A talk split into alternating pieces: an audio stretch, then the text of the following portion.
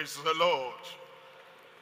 You are clapping like the remnant of the clapping you did before. Thank God for those melodious voices. I will pray that the Lord will bless everyone, both the melodious voices, the owners I mean, and then all of us who are enjoying the ministration that all of us are bringing to you during this time in Jesus' name. You know that we have uh, four sessions. We have today, we have tomorrow, we have Monday, and we have Tuesday. And they're all linked together to bring us to the gracious and the glorious power of the Lord in ministry and in our profession. And I pray that all these sessions you'll make yourself available and heaven will pour down blessings upon your life, your family, your ministry, and your profession in Jesus' name. Let's pray together. Father, we thank you at this time and bless your name. We glorify you because we know you are God. You have called us. You have recreated us. And you have put us in ministry in our profession so that your work will prosper in our hands. We are praying, oh Lord, you confirm your grace in every life, your power in every life, and you will do unprecedented work in every life and minister and in every professional in Jesus' name. Thank you, Lord, because we know you have answered. We pray that this session you speak to every heart, and every heart will receive everything you have for every one of us in Jesus' name. Thank you, Lord, it's done. In Jesus' name we pray. I would have expected a greater amen. God bless you. You can sit down. As we begin the series of messages and ministrations that the Lord himself has prepared for us at this time, I'm coming with the message from Romans chapter 12, and I'm reading from verse 1. Romans chapter 12, we're reading from verse 1. It says, I beseech you therefore, brethren, by the mercies of God, that ye present your bodies a living sacrifice, holy, acceptable unto God, which is your reasonable service. And then he tells us in verse 2. In verse 2 it says, And be not conformed to this world in your mind, in your thinking, in your lifestyle, in your practice, in everything you do, in church, outside the church, in the marketplace, in your profession, anywhere you find yourself, and whatever it is the Lord has called you to do, it says, be not conformed to this world, but be transformed. That's what salvation does. Be ye transformed. That's what the grace of God in our lives, that's what the grace does. And be ye transformed. That's what connection with Christ, that's what it does in our lives be ye transformed by the renewing of your mind, that ye may prove what is that good and acceptable and perfect will of God. Look at verse 3 there.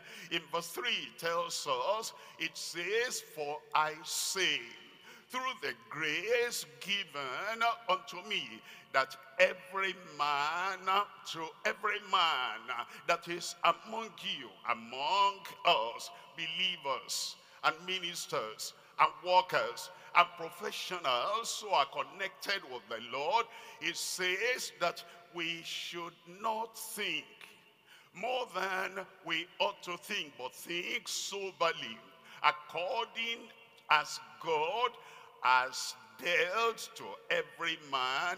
Notice that he has dealt to every man. He has given to every man. He has provided for every man the measure of grace.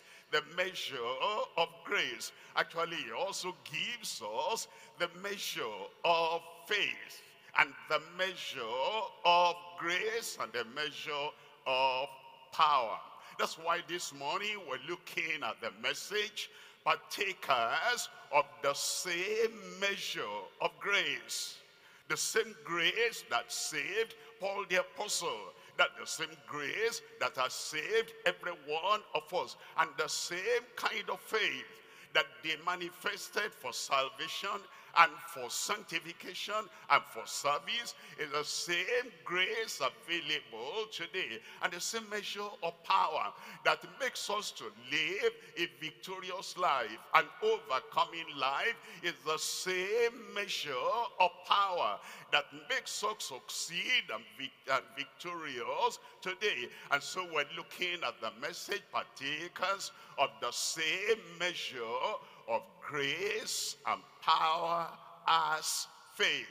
And I'm dividing the message to three parts. Number one, we're looking at the possessors of the same measure of faith.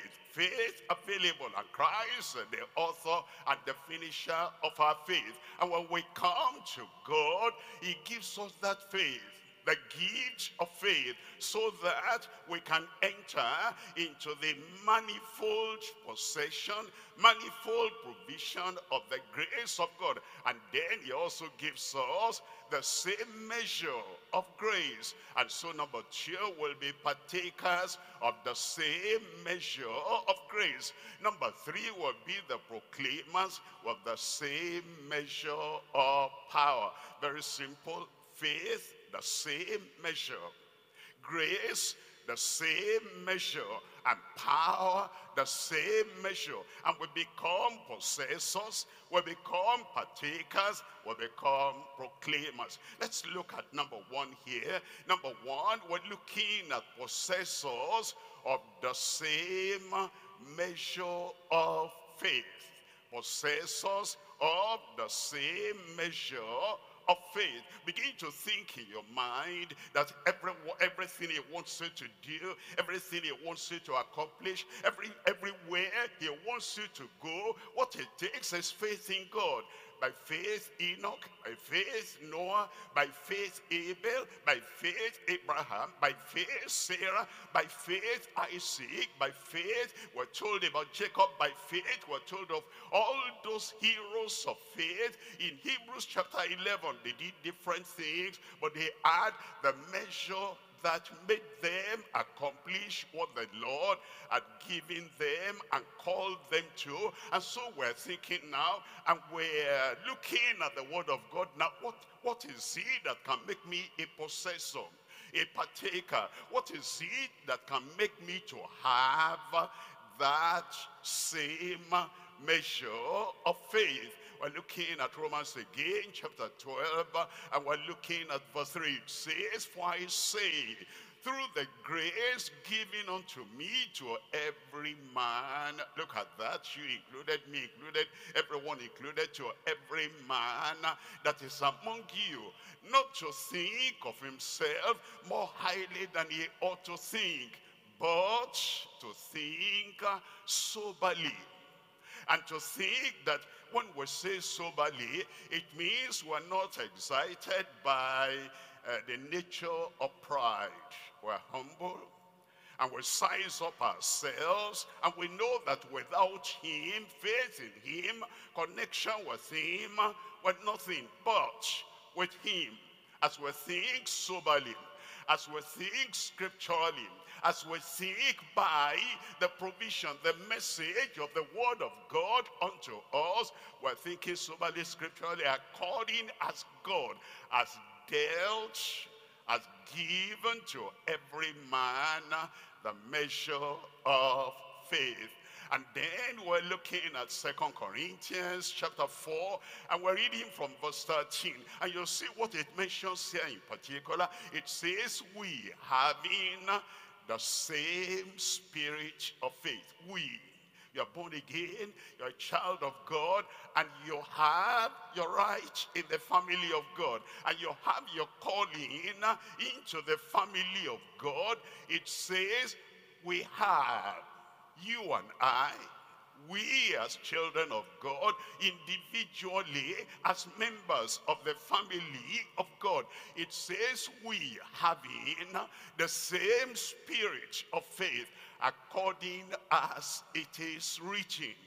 Eh, according as it is written, I believed, and therefore have I spoken. We also believe, and therefore speak. We also believe the same measure of faith. Let me break that down for you to three sections. Number one, number one, men and women of the same measure of faith. Men and women, the same measure of faith.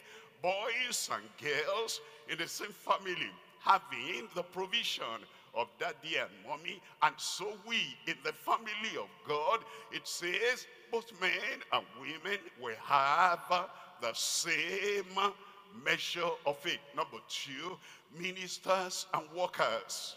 We're ministers, whatever our title, from the apostle to the prophet, to the evangelist, to the pastor, to the teacher, ministers of every description, and workers, the workers who are supporting those ministers in ministry in the church. It says ministers and workers of similar manifestation of faith. Think about that. That the faith I have, the faith a worker can have, the faith the leaders have, the faith the followers can have, that ministers and workers in the vineyard of the Lord. Ministers and workers in the ministry that God has given us, either in the church or in the ministry, in the profession, we have similar manifestation of faith. Number three, miracles and wonders by sanctified ministers of faith. Ministers of faith who are totally devoted to the Lord and God had worked on the inside of them. And their lives are very different from what they used to do or what they used to be. Because now they are set apart unto God. They are made holy by God. They are sanctified by God. Have miracles and wonders by those ministers of faith. Pick them up one by one. Number one, men and women of the same measure of faith. Men and women of the same measure of faith. Let me show you a man, and then I show you a woman. And as you look at Jesus interacting with them and commenting on their faith, the man, the woman, had the same measure of faith. And today, the men and the women, the women as well as the men can have the same measure of faith. Look at Matthew chapter 8. And I'm reading from verse 8. We're looking at a man here. In Matthew chapter 8, verse 8, the centurion answered and said, Lord, I am not worthy that thou shouldest come under my roof. But speak the word only, and my servant shall be healed. Here is a man, it's not even an exalted man, it's a man like you and I, ordinary, and was coming to the Lord for the first time. He wanted healing, he wanted deliverance for his servant. And the Lord said, I will come and I will heal him. Oh, he said, you don't have to take all the trouble. You don't have to come, walk in and get into my house. Stay here and speak the word without any touch and without any laying of hands. Just speak the word here. After all, that's how our Heavenly Father created the whole universe. And so he says, speak the word and my servant shall be healed. Look at verse 9. In verse 9, for I am a man, like you, like me, a man under authority, having soldiers under me. And I say to this man, go. And he goeth. I don't have to touch him. I don't have to push him. I don't have to, you know, speak with a kind of hysterical voice. I just speak with the natural voice. And he hears that word I have spoken, not with a special colored, tailored, manipulated minister's voice, just normal voice. I tell my servant, go, and he goeth. And I tell him, come, and he cometh. And to my servant, do this. Normal voice, normal voice, not shouting. And he doeth it. Look at verse 10. Here is the comment of Christ. Here is the evaluation of the faith of the man. And we can have the same faith. It says when Jesus had it, he marveled and said unto them that followed, Verily I say unto you, I have not found so great faith, no, not in Israel. That was his measure of faith, amen. Let's look now at Matthew chapter 20, Matthew chapter 15, reading from verse 25. Then came she, there's a woman now, and worshipped him, saying, Lord, help me. Look at verse 26. In verse 26, but he answered and said, it is not meet, it is not suitable, it is not right, it is not acceptable, it is not me to take the children's bread and to cast it to dogs. And now in verse 27, and she, the woman said, truth, Lord, I'll accept anything you say. If any man said that to me, I will not accept. If anyone called me dog unworthy, I will not accept. But because you are Lord, and I take you now as my Lord, I accept you now as my Lord. Whatever you say to me, whatever you say about me, whatever you say concerning me, truth, Lord, I accept that. That means I'm not worthy to have the children's bread. Yes, I accept. Truth, Lord, yet the dogs eat of the crumbs which fall from their master's table. And I take you now as my master.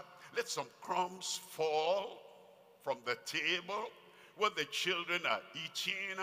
And that's enough. That's enough to heal my daughter that is grievously vexed of the devil. Now in verse 28, verse 28, then Jesus answered and said unto her, O woman, great is thy faith. My point is, he said that same word to the centurion, a man, I've not found so great faith, not, not in Israel.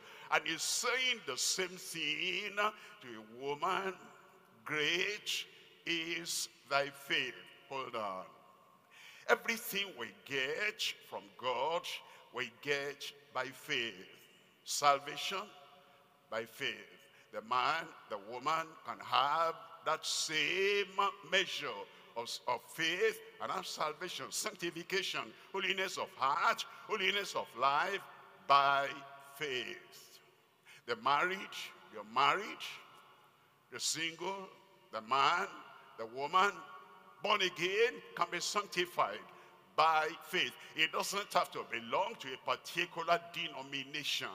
It doesn't have to come from the same church in nomenclature, in name. It doesn't have to come from the same background.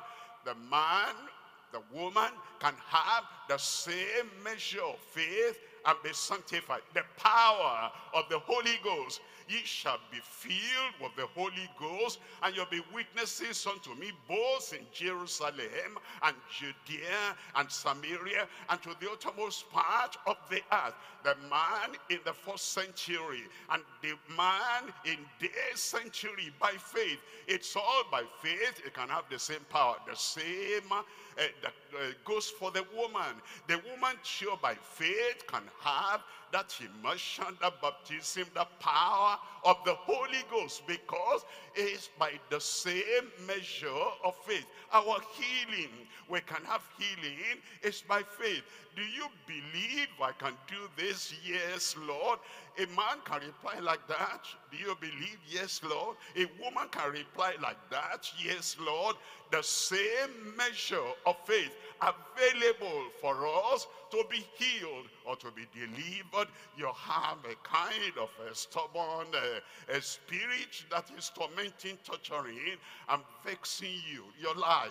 And you say, what am I going to do? Remember, the same faith, the same level, the same measure that healed other people and destroyed the works of the devil in their lives before, the man, the woman can have the same measure of faith.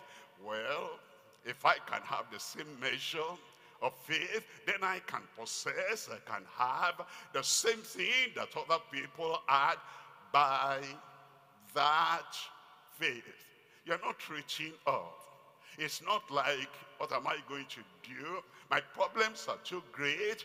Faith will remove the mountain. And what the other men in the past, the women in the past, what they got, I can get, you can get, and you will get today. I said you will get today.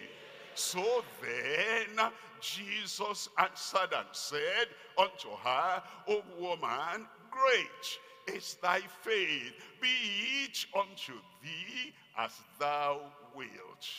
Be it unto thee as thou wilt. And the daughter was made whole from that very hour. And let's come now to number two here. Number two, ministers and workers, similar of similar manifestation of faith. Ministers and workers. You see in the early church, there are those ministers up there. And then they had the workers that had been chosen to support and to help the work they were doing. We're looking at uh, Acts chapter 3. And I'm reading from verse 6. Acts chapter 3 verse 6. Then Peter said, Silver and gold have I none. Hold on. We think if we don't have silver and gold, is finished for us. We think if we don't have financiers who can support us financially, We'll never move forward. We think if we don't have silver and gold, well, we'll be, if we have any ministry at all, we'll be at the back of the queue. But you see, faith is greater than all that. The material things, the tangible things, the contacts and the connections, and the people we know, the people we don't know, the money we have, the money we don't have. And then Peter said, silver and gold have I none, but such as I have. I give thee. There are people that don't uh, ever know or make use of what they have uh, because they're all the time pursuing what they don't have. I don't have this, I don't have this. What do you have? What do you have? Such as I have. You have Christ, and you said you had nothing. You have God and say, you said you have nothing. You have the promises of God and you said you have nothing. You have the name, the name of Jesus. And at the name of Jesus, every knee shall bow. And whatever you ask in my name, that I will give unto you. And you have the word, the never failing word of God. And you have the concrete word of God in your life. What, what I don't have, forget about that. Watch do you have? Do you have faith in God? Do you have total reliance upon God? And do you have total dependence on God? Talk about what you have, not what you don't have. He tells us here, it says, and Peter says, silver and gold have I none, but such as I have, give I thee in the name. Thank God I have the name. I say, thank God I have the name. Say that now. That name will walk in your life. It will work in your ministry.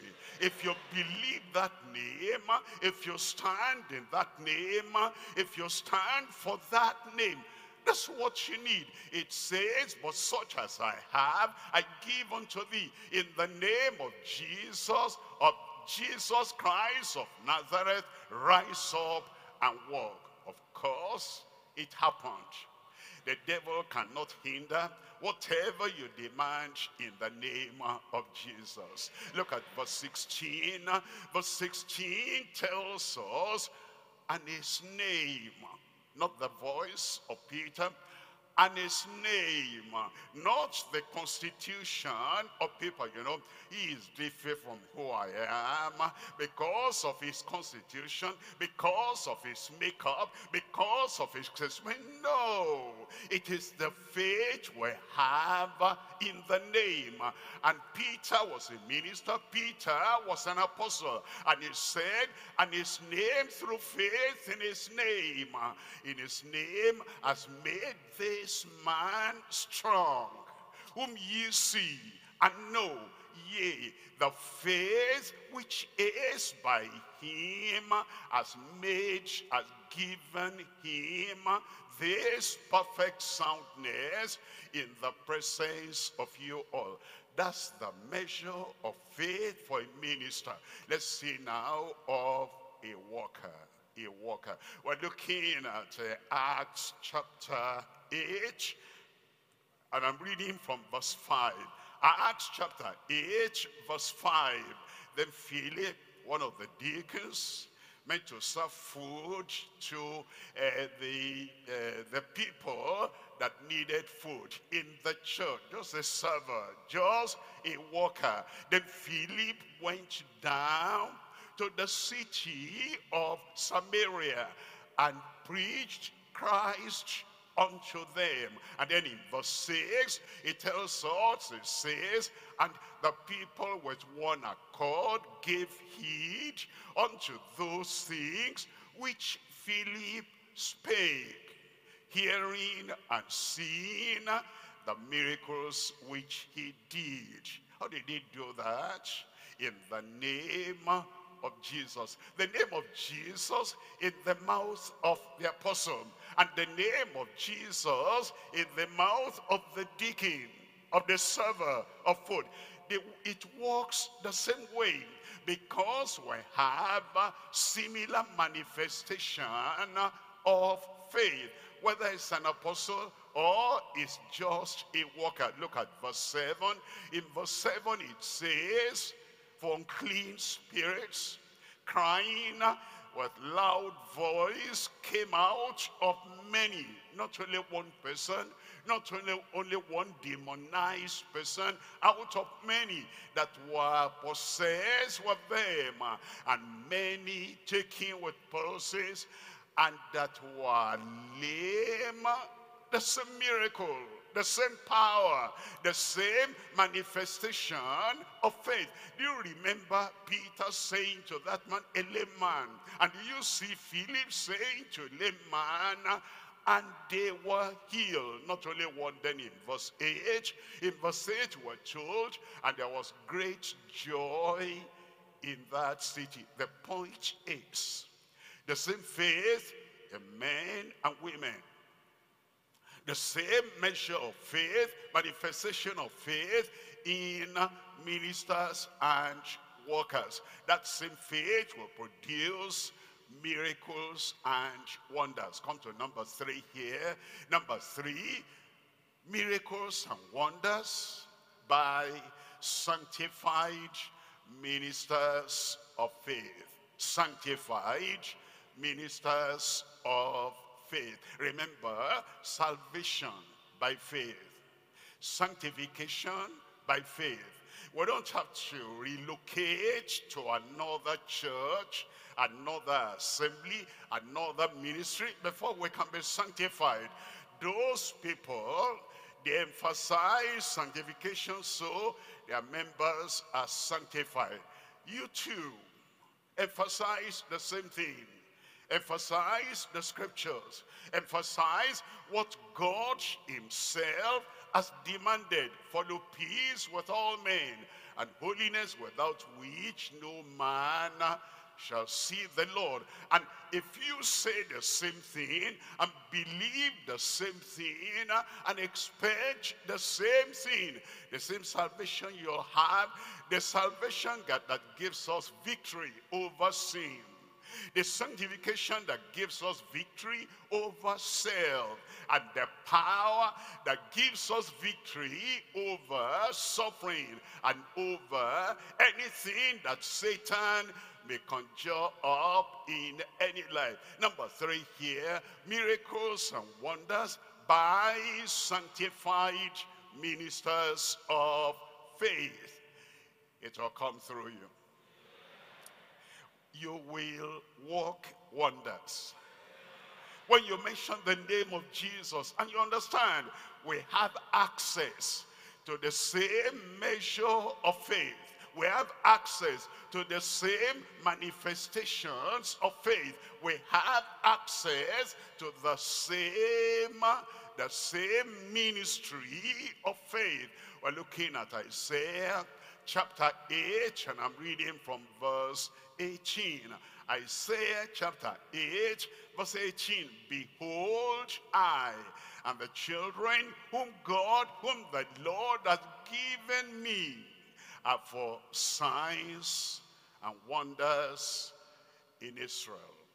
That's a prophet saying, I, but not, not only I, and the children that God has given me and Christ could say that because we become his followers, his disciples, his children. Remember, Christ is the eternal God. And we, when we come to faith and we have salvation, we become members of the family of God, and Christ could say, Behold, I and the children whom the Lord the Father has given me were for signs and wonders in the nation, in every nation, from the Lord of hosts, which dwelleth in Mount Zion. I'm believing that as you take what the Lord has given you, even though you had never heard it like that before, the wonders of God will be coming through your ministry and through your life and through everything connected with you in Jesus name. Look at Hebrews chapter 2 and I'm reading from verse 11. Hebrews chapter 2, we're reading from verse 11. It says, both for both he that sanctifies, that's referring to Christ, he sanctifies, and they who are sanctified, that's referring to sanctified believers, are all of one, are all of one, for which cause he is not ashamed to call them brethren.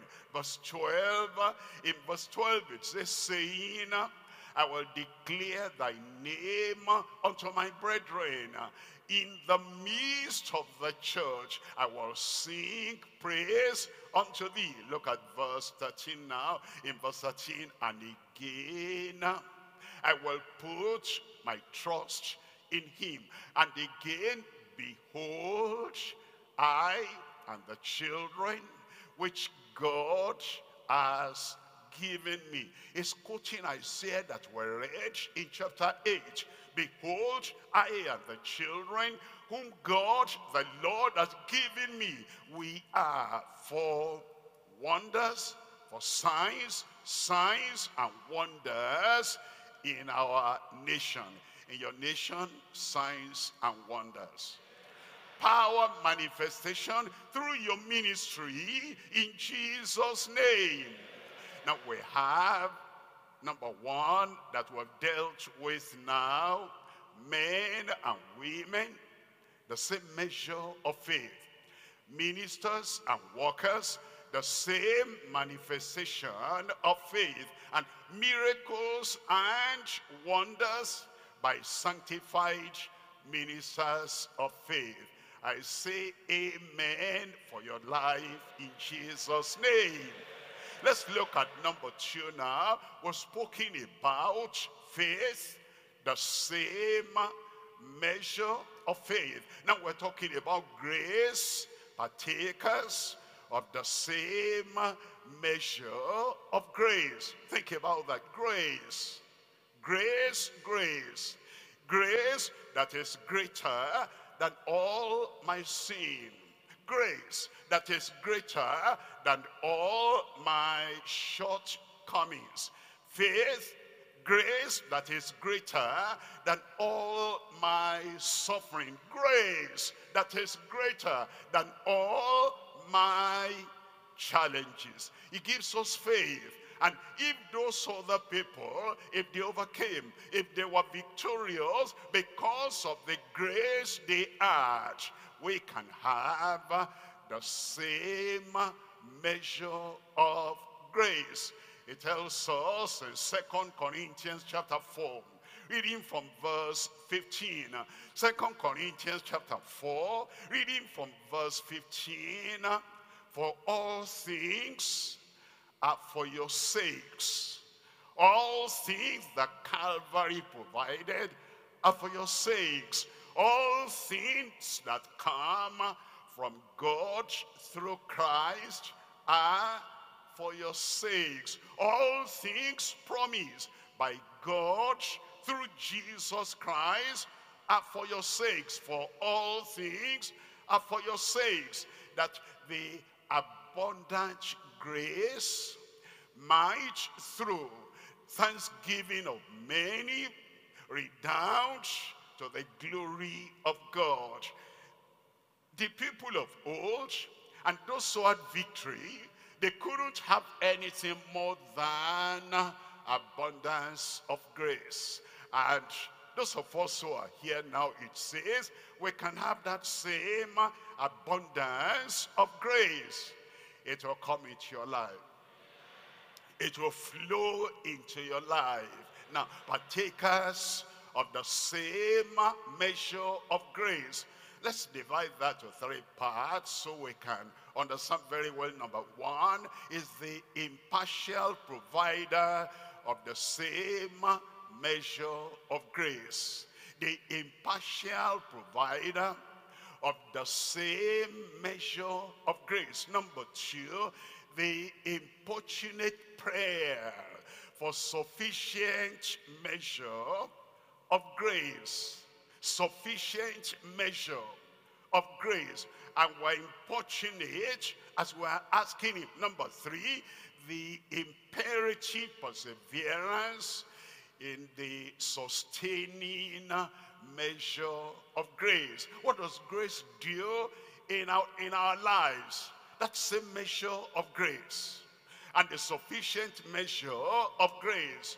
And the sustaining measure of grace. Let's look at number one. Number one, the impartial provider of the same measure of grace. In Ephesians chapter 4, reading from verse 7. But unto every one of us, unto every one of us, unto you, unto her, unto him, unto every one of us, it says, is given grace according to the measure of the gift of Christ. Gift is not something I earn. Gift is not something I work for.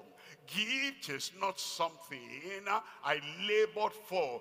We have the grace because of the measure of the gift of Christ and he is impartial. What is given to the other, because of his impartiality, he gives to me, he gives to you, he gives to everyone, but unto every one of us. Thank God I have the same measure of grace today. I expect you to say it yourself. Thank God. Praise God. I have the same measure of grace in every situation. Amen. To every one of us is given grace according to the measure of the gift of God. And let's look at Titus chapter 2. And I'm reading from verse 11. Titus, uh, Titus chapter 2, verse 11. For the grace of God that bringeth salvation has appeared to all men. The grace of God that bringeth salvation has appeared unto how many people? All men. Read that again. For the grace of God that bringeth sufficiency. Sufficiency of what I need. Sufficiency of everything I need to be an overcomer. For the grace of God that bringeth strength has appeared unto all men. It's the grace of God that strengthens us from within. You know, sometimes a person feels tired and he feels fagged out. He feels I cannot take another step. But remember that the grace of God is giving to everyone the same measure of grace. For the grace of God that bringeth strength has appeared unto all men. Remember that in our weakness, in our nothingness, it is the grace builds us up and makes us be what we ought to be. For the grace of God that bringeth full salvation has appeared unto all men. Look at verse 12. In verse 12, teaching us that denying ungodliness and worldly laws, we should live soberly, righteously, and godly in this present world. In verse 13, it says, looking for the blessed hope and the glorious appearing of the great God and our Savior Jesus Christ. In verse 14, it says, who gave himself for us. Who gave himself for us. How did Paul do all that he did? Christ gave himself for Paul. How did Peter achieve, overcome everything he achieved, everything he overcame? Christ gave himself for Peter. All those early believers in the early church, how did they have the victory, the triumph, and the conquering power they had? Christ gave himself for each of them. And they realized that. They knew in my strength I might be nothing. They knew in my experience I might be a failure. They knew in my kind of exercising whatever I have, I may not succeed. But they knew to make up for your weakness and to make up for your insufficiency. Christ gave himself for you. If you realize that, and because he gave himself for you, whatever level of grace you need, it is provided in Jesus' name. Who gave himself for us that he might redeem us from all iniquity. That gives the lie to the people that say, I've overcome this sin. I've overcome this iniquity. I've overcome this kind of uh, temptation, but looks like it's peculiar to me. This is the but in my life. Don't say that again. That he might redeem me from all iniquity. He has the same grace available. You know, somebody says compulsive stealing is my challenge. You can't say that again because he now redeems us from all iniquity. Somebody says, I'm a believer and I'm, you know, I have the faith and the grace that overcomes. But this adultery of a sin is my besetting sin. I try, I fast, I struggle, I even punish myself, but adultery, fornication is the besetting sin.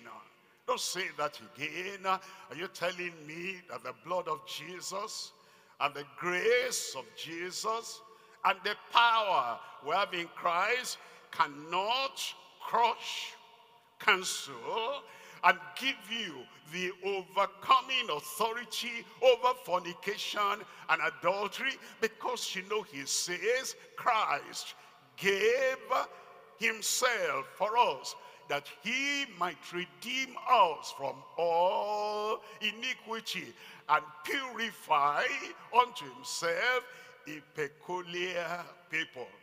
Here somebody says, that preacher is peculiar. I'm not going to try to be like him. Be like Christ. You'll be as peculiar as he is. That proclaimer of the word is peculiar. And I cannot run side by side with him. Don't say that again. Everyone that comes to Christ, he makes them so peculiar. They will run with the strength they never had before in Jesus' name. They will have the victory they never had before in Jesus' name. Why? The same measure of grace he has, you can have. The same measure of sufficient grace that he has, you can have. And I declare to you this morning, greater grace in your life. Greater faith in your life. And every sin that puts your back on the ground before this morning, you will rise up and look at that sin and say, now come, now come, I will overcome. You will overcome because we have access to the same measure of grace. And he tells us in that verse 14, uh, who gave himself for us, that he, Christ, might redeem us from all iniquity and purify unto himself a peculiar people, zealous of good works. It has started in your life already.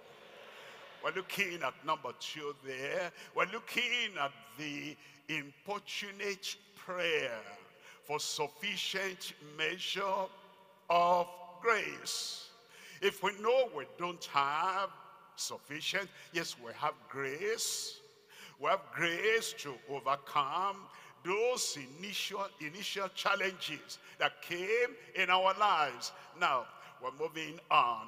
And as we get to this new level of ministry, it looks like the grace we had in days gone by, years gone by, it looks like this present level that God has called you now, you need greater grace.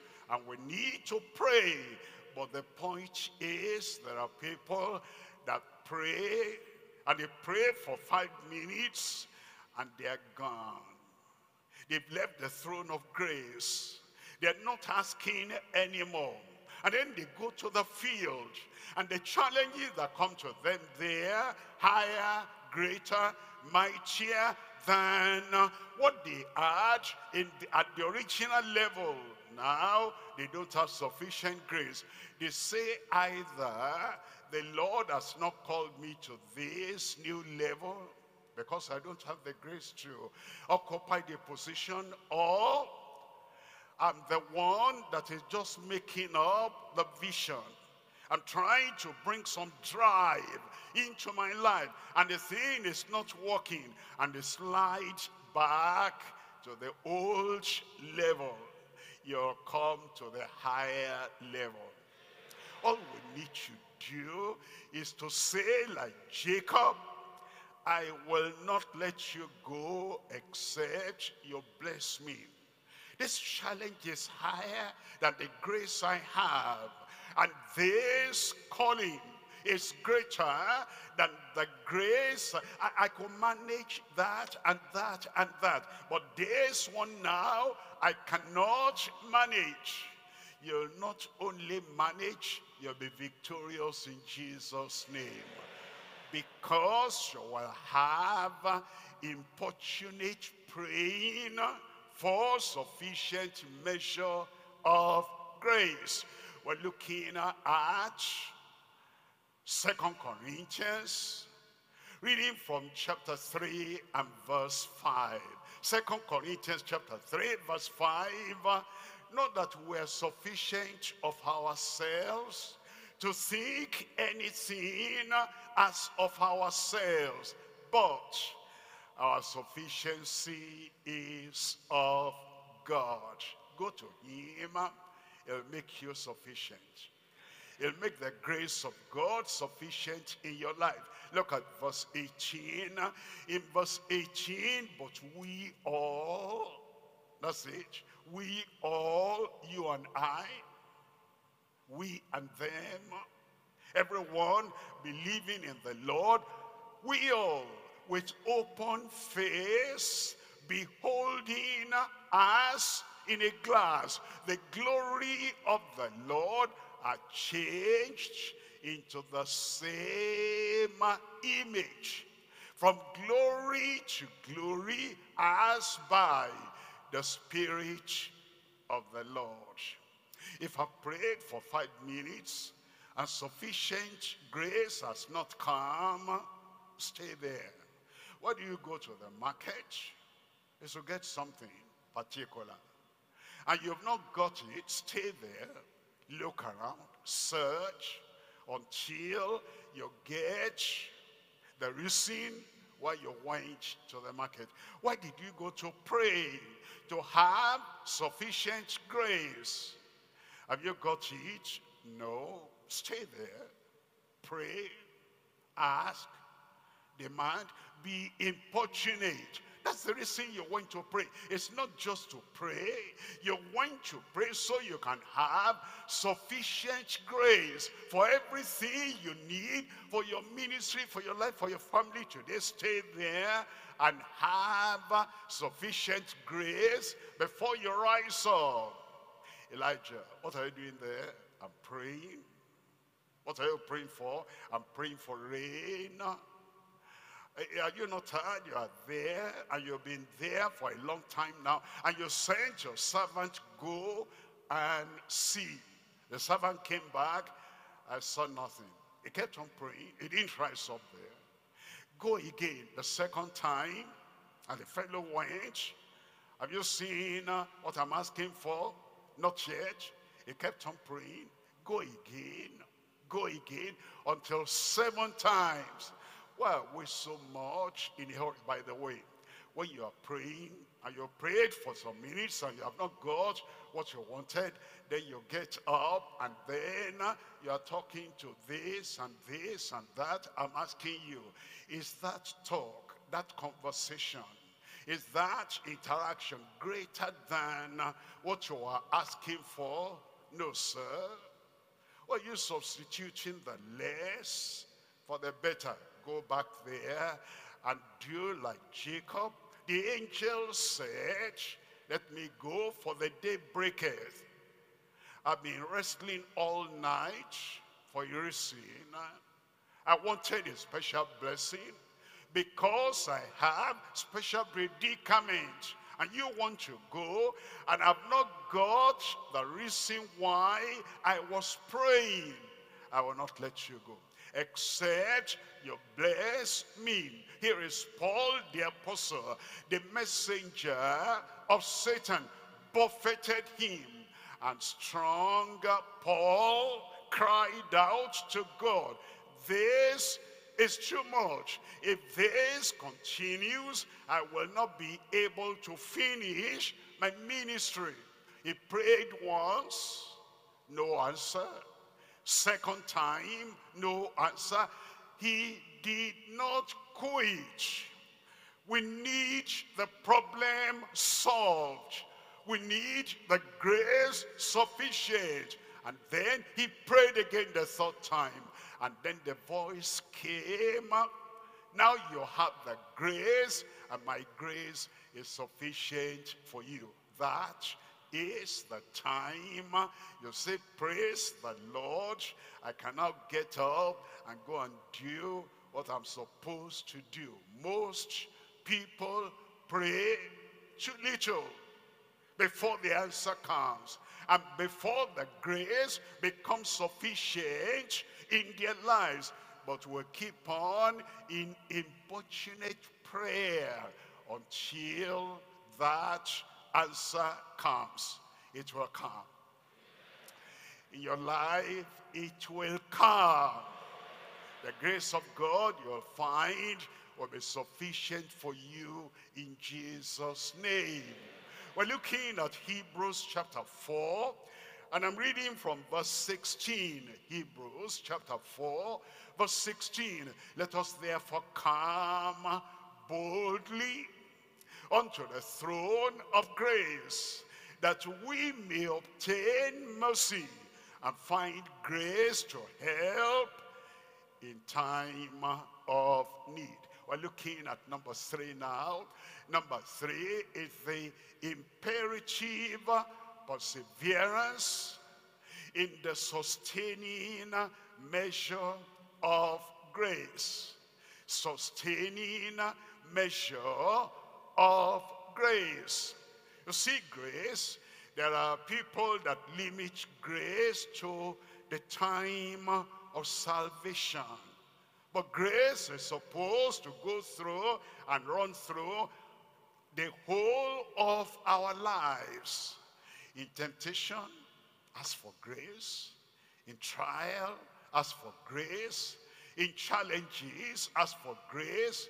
In difficulty, ask for grace. In confusion, ask for grace. In failure and backsliding, ask for grace in a tough situation in your life when a mountain confronts you and it appears you cannot tunnel through and you cannot go through and you cannot go over and you cannot go around and the mountain stops you stiff at that point all we need is grace and the grace of God will sustain our lives in Jesus name look at Hebrews chapter 10 I'm reading from verse 37.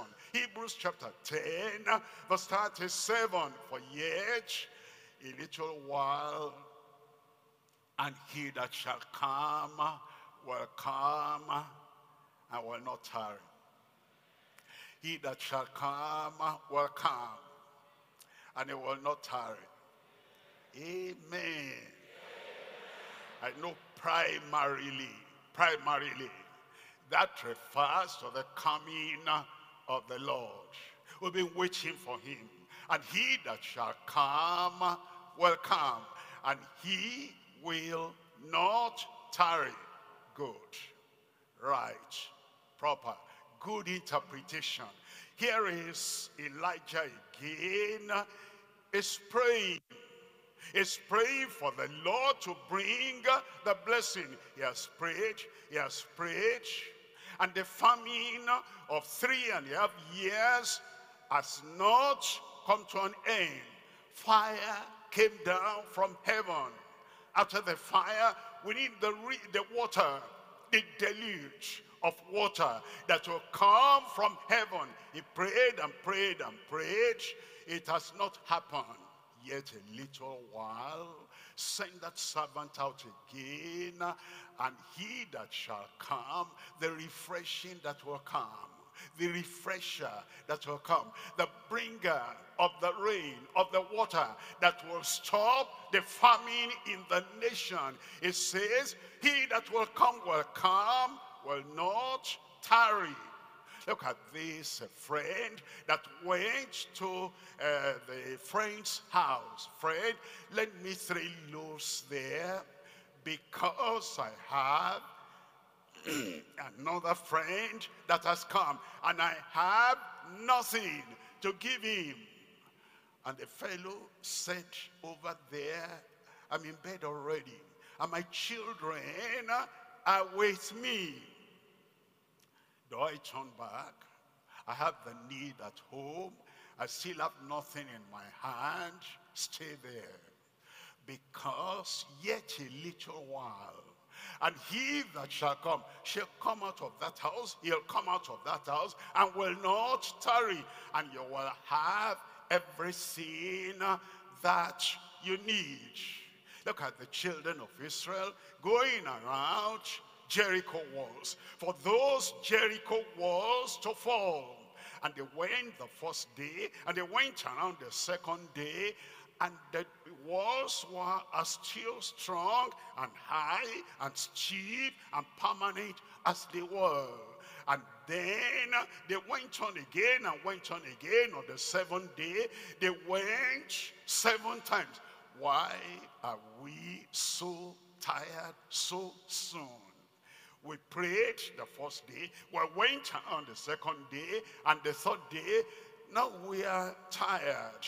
And the person that shall come from heaven and blow down those Jericho walls, he has not come. Don't give up, because yet a little while, and he that shall come will come, he will not tarry. I almost gave up. For years, I prayed and prayed and prayed. I wanted the power, the power of the Holy Ghost that will make me fulfill all that I needed to fulfill. And I had friends, they didn't have that kind of goal. I had friends, fellow believers, they didn't have that kind of consecration and drive.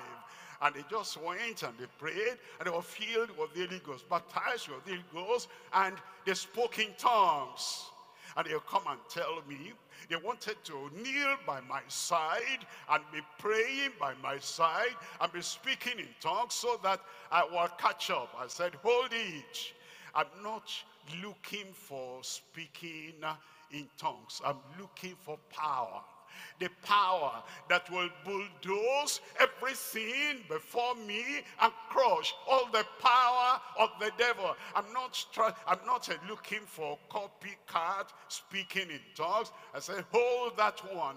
And I kept on praying. Uh, and it says, for yet a little while, he that shall come will come and will not tarry. What are you praying for? Don't give up. I didn't give up. I didn't give up. I didn't quit. I wasn't discouraged. Why? Why has the Lord not given me what I was looking for? Then I learned when you plant maize, it comes up very quickly. When you plant cocoa seeds, that takes longer time. I realized I was planting cocoa seed. I was not planting maize. And the people that just got it and got it and got it, and all they wanted was to be able to say, I spoke in tongues. Their maize came up in less than six months. But cocoa seed has more value than your corn. Am I right? Stay there. Don't give up. He will come. The power, it will come. The glory, it will come. For yet a little while, and he that shall come will come and will not tarry. Look at verse 38. In verse 38, now, the just shall live by faith. The just shall live by faith. Number one, the just justified by the salvation of the Lord. The just shall live by faith. Number two, the just called into service and ministry to face Pharaoh. And he went, Pharaoh said, get out of my sight. The next time you see me, you lose your life. But by faith, by faith, he went back again. You will go back to that same place you failed before. The just shall live by faith. They were at the Red Sea. The just shall live. Already, he lived in Egypt. Pharaoh couldn't crush him. Already, he lived on that final day when they came out. When I see the blood, I will pass over you. They are now out of Egypt. But there's no water to drink. The just shall live by faith. And then uh, there were serpents, snakes in the wilderness, killing people, destroying people. The just shall live by faith. They were now, they were the Red Sea. They were to pass over because if you are drowned in the Red Sea, how can you live? If you're going to pass through that Red Sea of a problem and you're going to come to the other side, the just shall live by faith. The Amalekites met them uh, on the way. And the Amalekites in their army, they were stronger uh, than the little army sent out with Joshua. The just shall live by faith. What I'm pointing out is, it is not only at the point of salvation. Yes, at the point of salvation, we're justified by faith. But as you move on and on, there'll be things that will confront you. And the just, the justified in the kingdom of God will have to remember, wait a minute, I have the same measure of faith as the heroes of old that they had. Now, the just shall live by faith, but if any man draw back, that's what the children of Israel were trying to do. Look at Pharaoh, look at the chariots. They wanted to go back to Egypt. If any man draw back and look at it, we don't have any water to drink, and the water we have found now is bitter. This is Marah. What are we going to do? Don't we have to go back to Egypt if any man draw back? And look at the challenges of the confederacies of the Canaanites. And they, they were always thinking, you see, those who cannot pray for sufficient grace in their lives, all they can think about is, look at my mountain, I want to go back. Look at my challenge, I want to go back.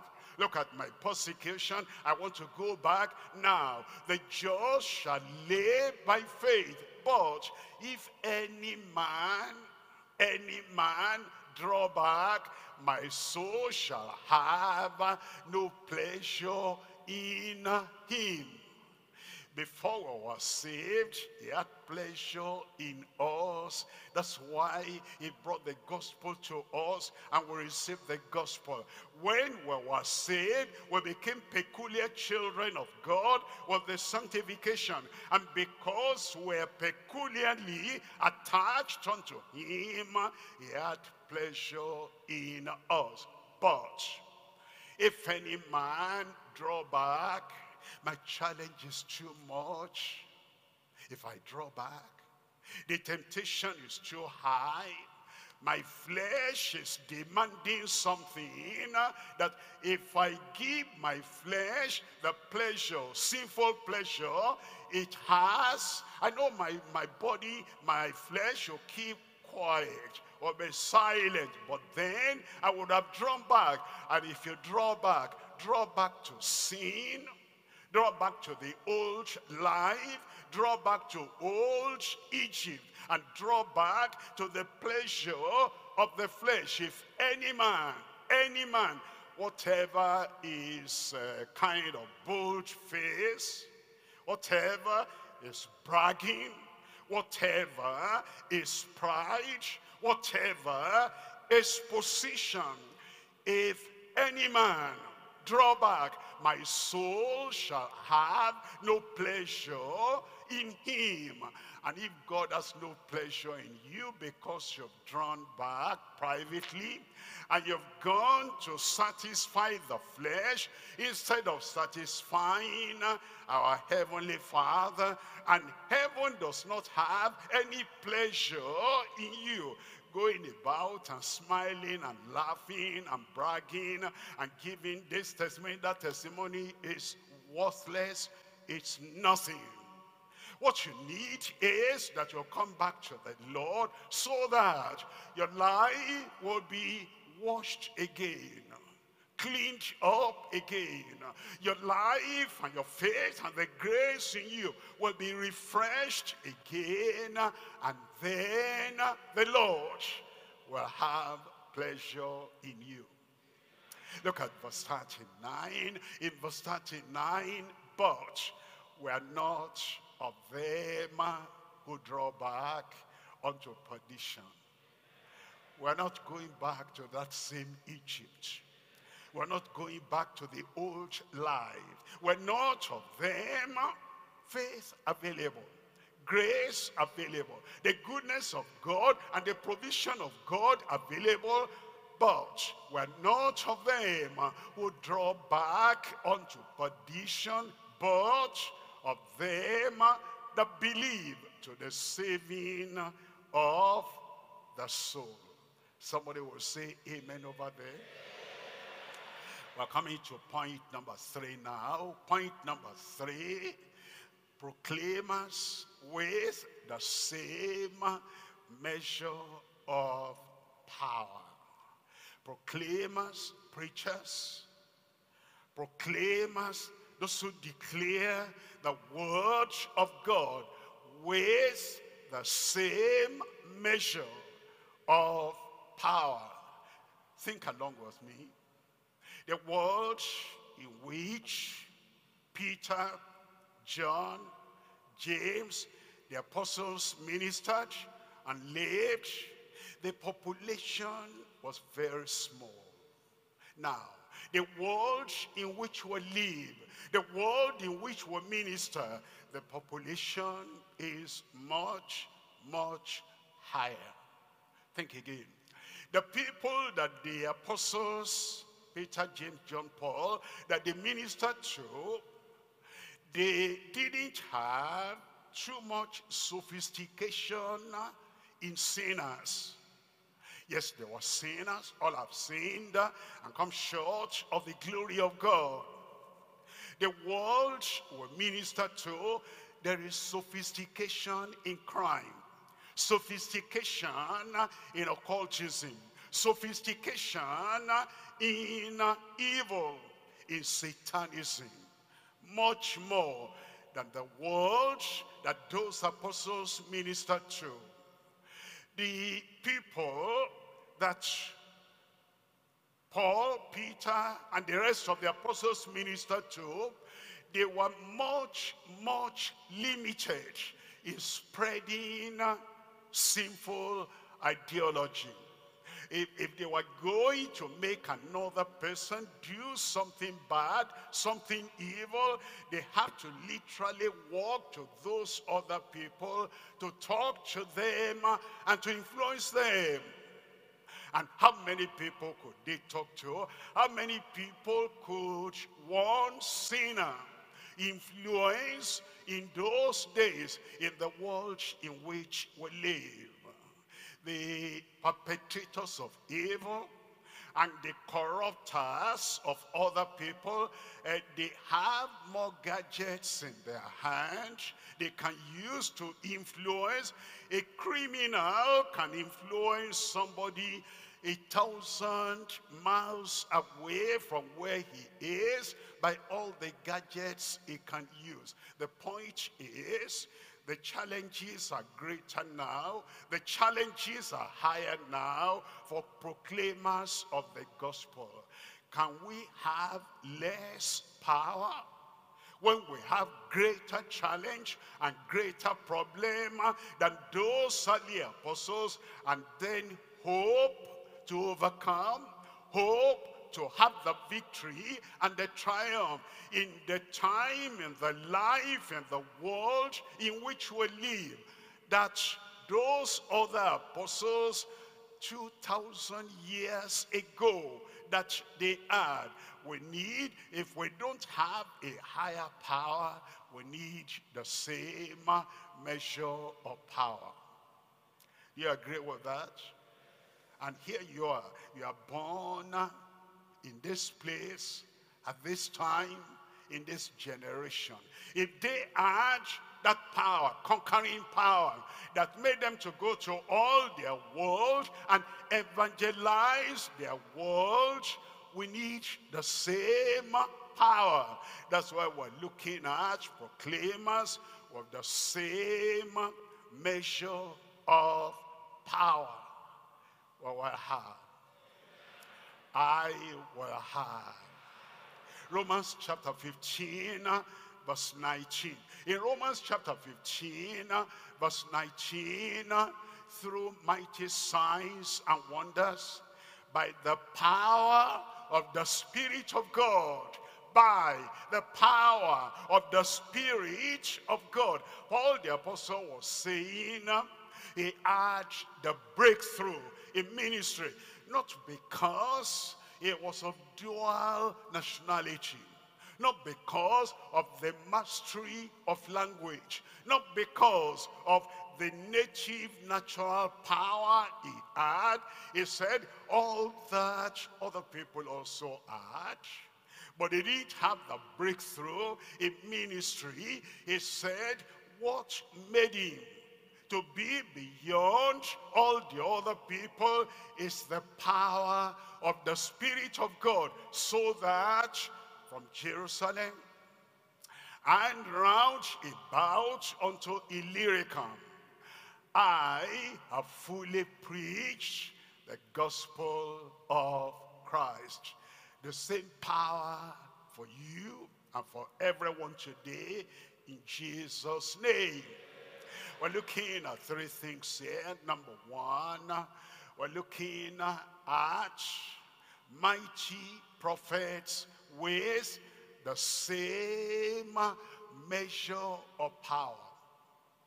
Number two, meaningful partnership with the same motive and purpose.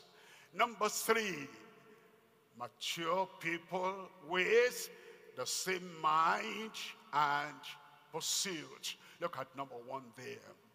Mighty prophets with the same measure of power. Well, the reference in Deuteronomy chapter 34 that talks about Moses. Joshua chapter 10 that talks about Joshua. Luke chapter 24 verse 19 that talks about Christ. And Romans chapter 15 verse 19 that talks about Paul. Take them one by one. Moses, look at the power he had in Egypt, in the wilderness, until he passed on. Now look at Joshua. Joshua, suppose Joshua said, I don't need the same power as Moses had, because there's no Pharaoh now, but the Canaanites were there. I don't need the same power that Moses had because we're not crossing the Red Sea now, but Joshua, we need to cross River Jordan. I don't need the same power because I am not Moses, but you are Joshua. Joshua had a greater challenge to confront. He had the challenge of circumcising all those thousands, if not millions of people that were born in the wilderness. You need power to convince those Israelites that should be done, even at this time. And then uh, Moses had one Egypt to conquer. And Joshua had a confederacy of nations to conquer. Moses had to divide the sea. Joshua had to stop the sun. Don't ever say, because I'm not Moses, I don't need the same measure of power. Because I am not Joshua, I don't need the same measure of power. As you come to the New Testament and see Paul, the apostle, all those nations, all the people he went to, they were deep idol worshippers. And the children of Israel were great adamant, stubborn traditionalists. And to be able to conquer the mountain of tradition and the mountain of idolatry in all those places, he needed the same measure of power. Today, as God has called us, the things that confront us, the ministry we exercise, we need that same measure of power. He will give it to you. In Acts of the Apostle chapter 1 verse 8, it says, but he shall receive power. After that the Holy Ghost has come upon you, the Holy Ghost will come upon you. Where you could not go before, you'll go there. What you could not do before, you will do with that same measure of power. And ye shall be witnesses unto me, both in Jerusalem and Judea and Samaria and unto the uttermost part of the earth. We're coming to number two. Number two here, meaningful partnership with the same motive and purpose. The same motive and purpose. What's her motive? To fulfill the Great Commission. What's her plan? What's her purpose? To go into all the world and preach the gospel to every creature. Any other reason for partnership? That's much less. Partnership for numbers. That's much less partnership so we can have a unified voice to speak to the government. That is much less. The purpose and the motive for partnership is so that it are bringing power together in our coupling our strength together, we may go to the world and fulfill the calling of Christ has given to the church. John chapter 17, verse 21.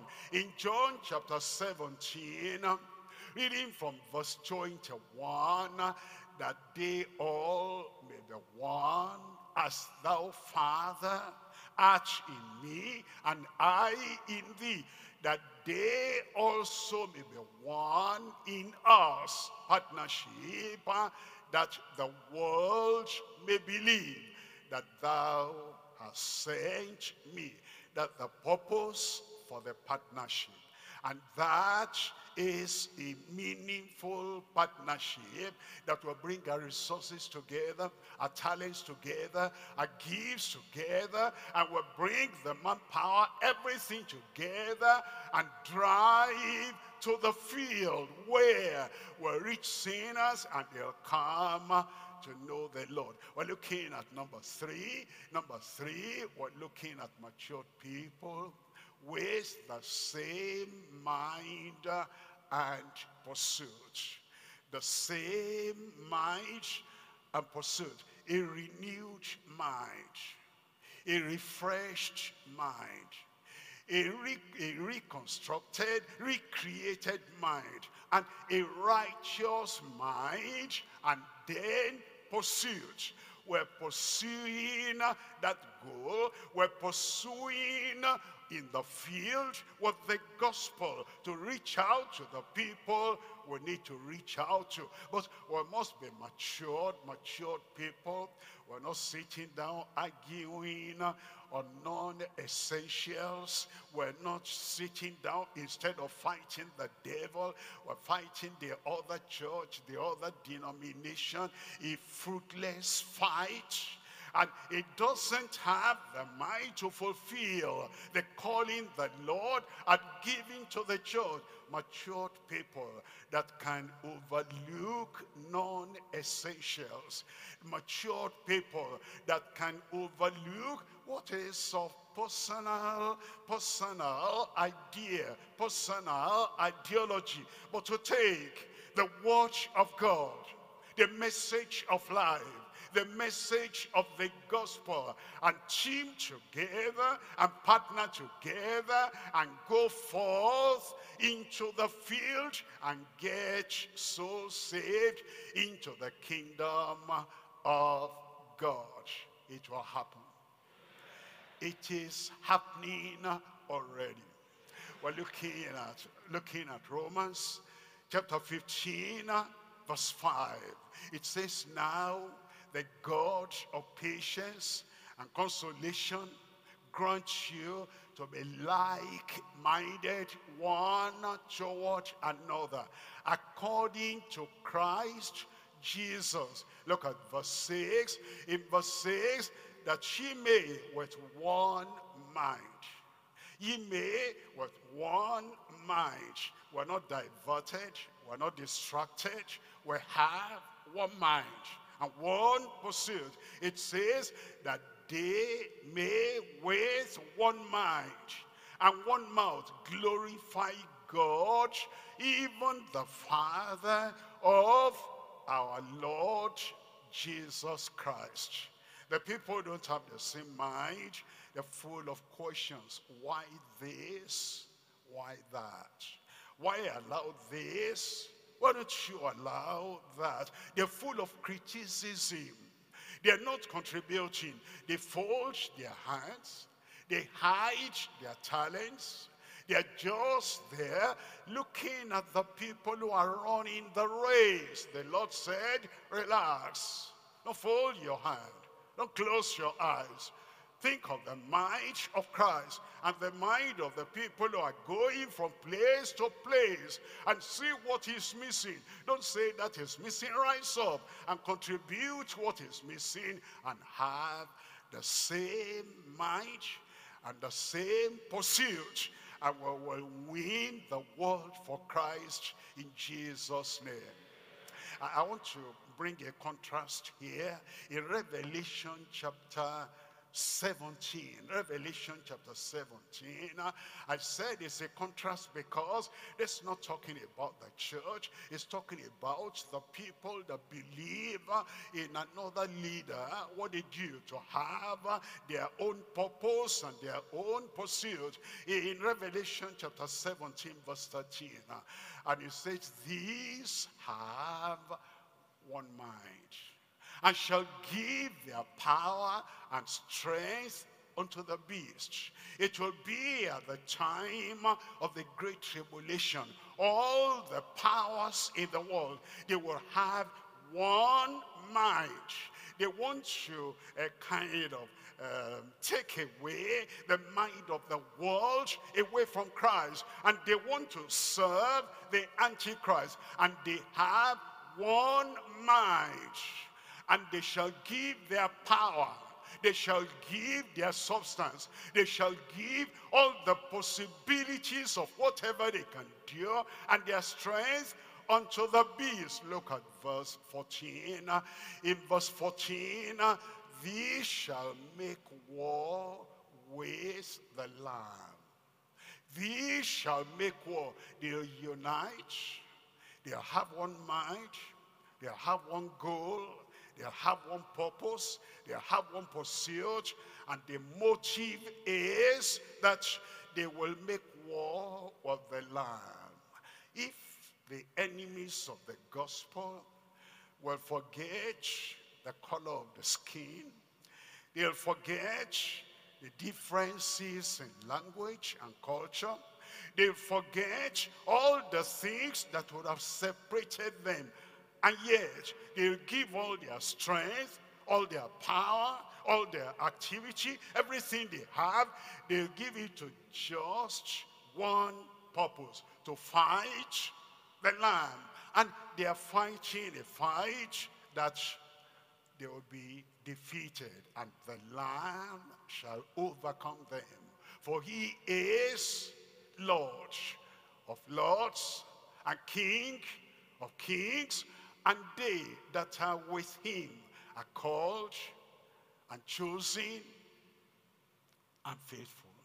If the enemies of the cross, the enemies of the gospel, the enemies of salvation, the enemies of Christ, if they have the same mind, the same pursuit, and they never give up, I about the people of God, the children of God, the ministers of God, the leaders in various denominations of the church. Yes, we have some differences in this and that, but we're united in Christ the Savior.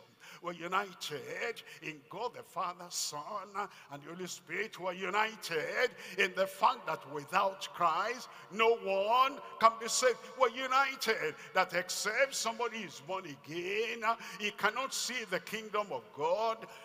Stay on that unity magnify that unity walk on that unity come together in partnership in that unity and go forth and win the lost to Christ. It will be done. In our generation, it will be done. With you and I and the rest of us, it will be done in Jesus' name. The same measure of faith the same measure of grace, the same measure of power and we're ready to take the world for Christ. Are you there? Would you agree with that?